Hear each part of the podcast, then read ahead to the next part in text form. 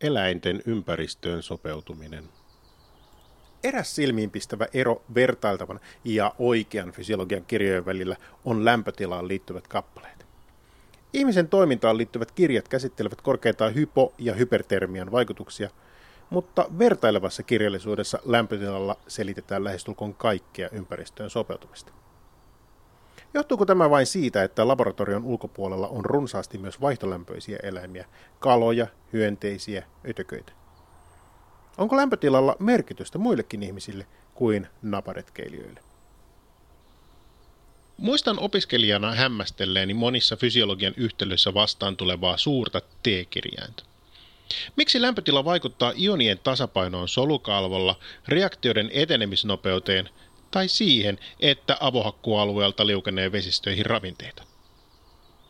Sain tähän kaikkeen vastauksen aloittaessani fysikaalisen kemian opiskelun ja tutustuessani termodynamiikan sääntöihin.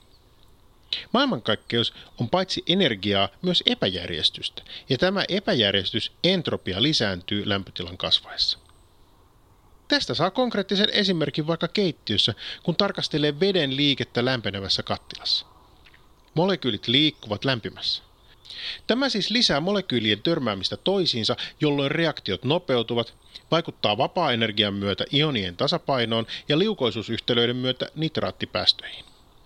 Ja minä kun kuvittelin aluksi, ettei fysikaalisella kemialla ole oikein mitään annettavaa biologille.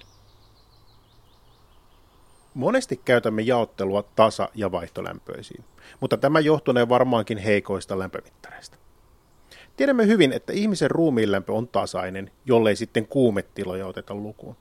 Mutta itse asiassa ruumiin lämpömme vaihtelee ja on erilainen aamulla ja illalla. Tunnemme myös hyvin, että syysviimoilla tai talven pakkasilla sormemme ja korvamme tuntevat enemmän kylmää ja jopa palelutamme ne helpommin kuin vatsamme. Olemmekin endotermisiä, eli tuotamme itse lämpöä ruumiinlämpömme ylläpitämiseksi.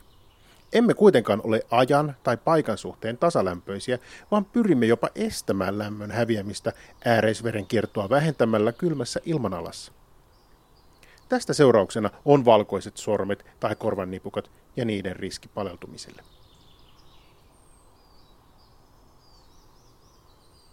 Vastaavalla tavalla vaihtolämpöiset eivät ole kokonaan ympäristön armoilla. Ne voivat liikkua lämpöön tai viileään ja säädellä siten käyttäytymisellään ruumiin lämpöä.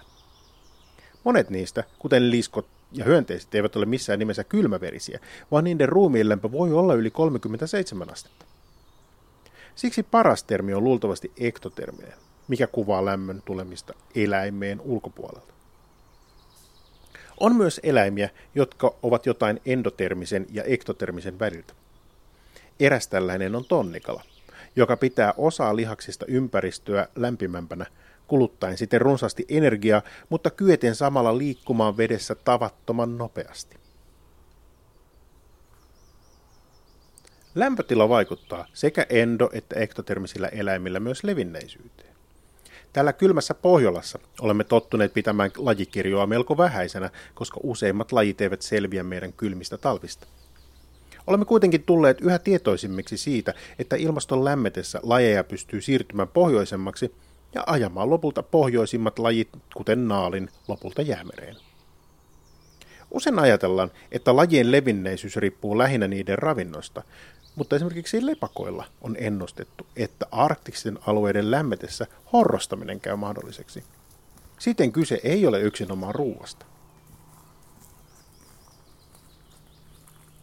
Miten sitten voimme päätellä, mitkä eläimet selviävät kylmässä ja kuumassa? Millaiset mekanismit auttavat ylläpitämään ruumiin lämpöä sopivana? Miksi lämpö tai kylmyys ylipäätään aiheuttaa vaurioita? Lämpö lisää kaikkien reaktioiden nopeuksia, jolloin metaboliatasomme kasvaa. Tämä lisää kuumassa standardimetaboliatasoa tai perusaineenvaihduntaa, mutta samalla maksimaalinen hapenkulutus ei juuri kasva.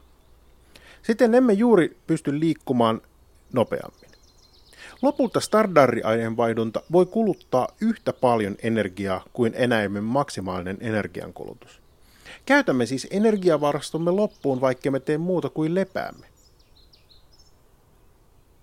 Vastaavasti kylmässä ongelmaksi voi muodostua proteiinien toimimattomuus.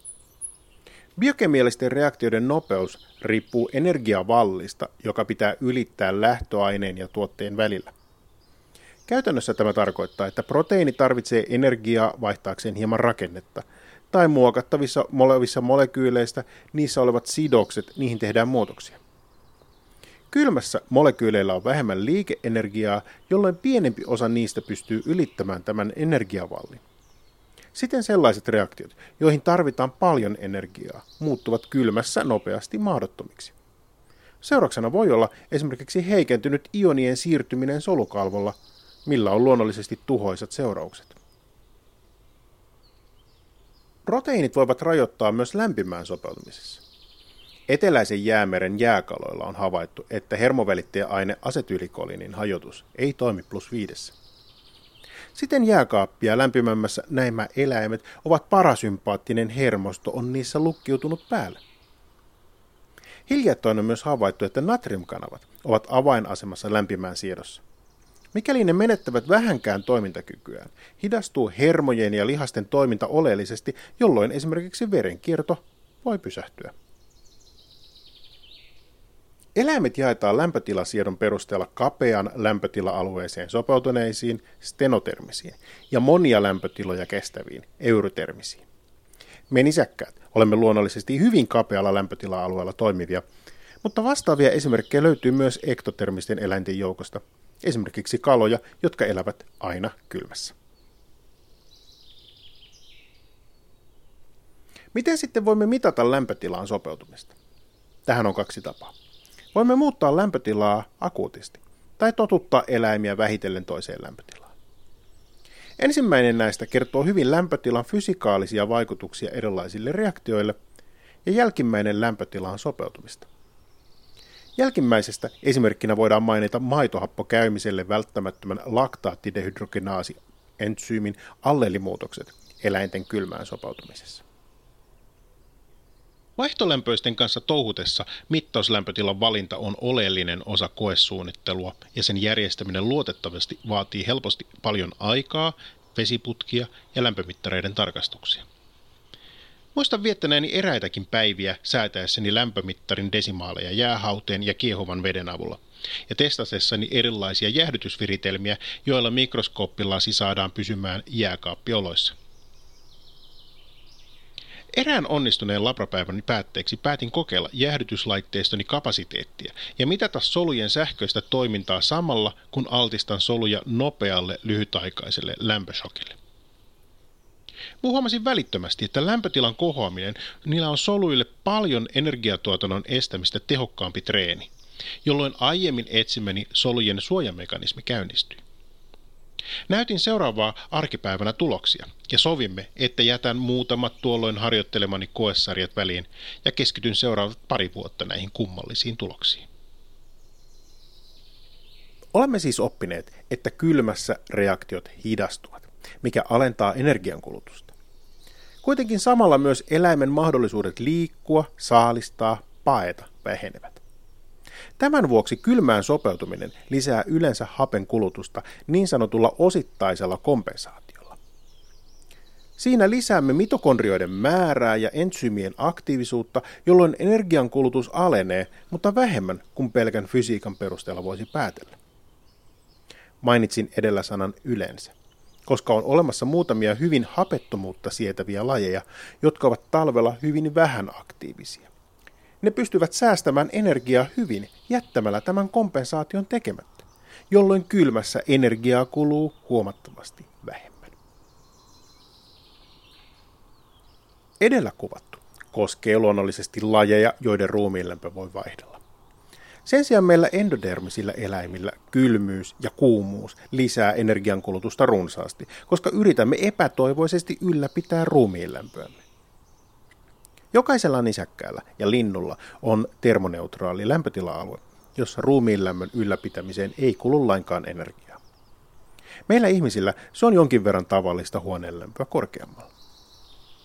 Lämpötila-alueen reunoilla on alempi ja ylempi kriittinen lämpötila, jolloin joudumme käyttämään energiaa ruumiinlämmön ylläpitämiseksi sekä kylmässä että kuumassa.